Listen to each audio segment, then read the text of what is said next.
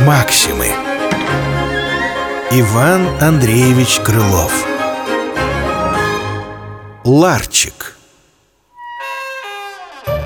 Случается нередко нам И труд, и мудрость видеть там Где стоит только догадаться За дело просто взяться.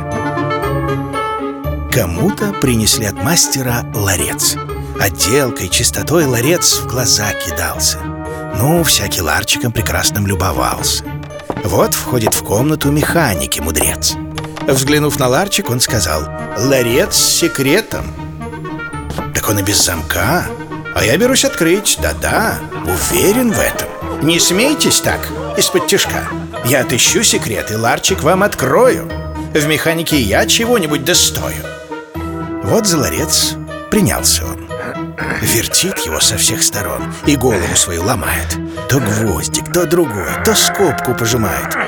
Тут, глядя на него, иной качает головой. Те шепчутся, а те смеются меж собой. В ушах лишь только отдается Не тут, не так, не там Механик пуще рвется Потел, потел Но, наконец, устал. От ларчика отстал. И как открыть его, никак не догадался. А ларчик просто открывался.